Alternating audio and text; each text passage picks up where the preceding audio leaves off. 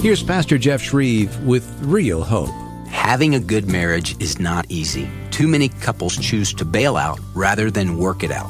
Most of the time, the difference between marriages that survive and marriages that don't is not that one marriage had problems and the other didn't. The difference is that one couple refused to quit.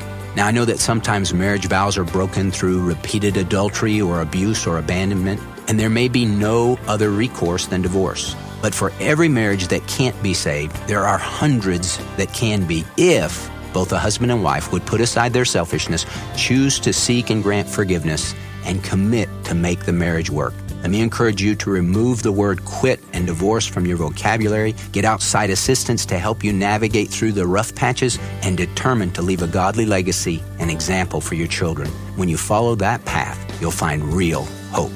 Discover the real hope God has for you. Visit FromHisHeart.org.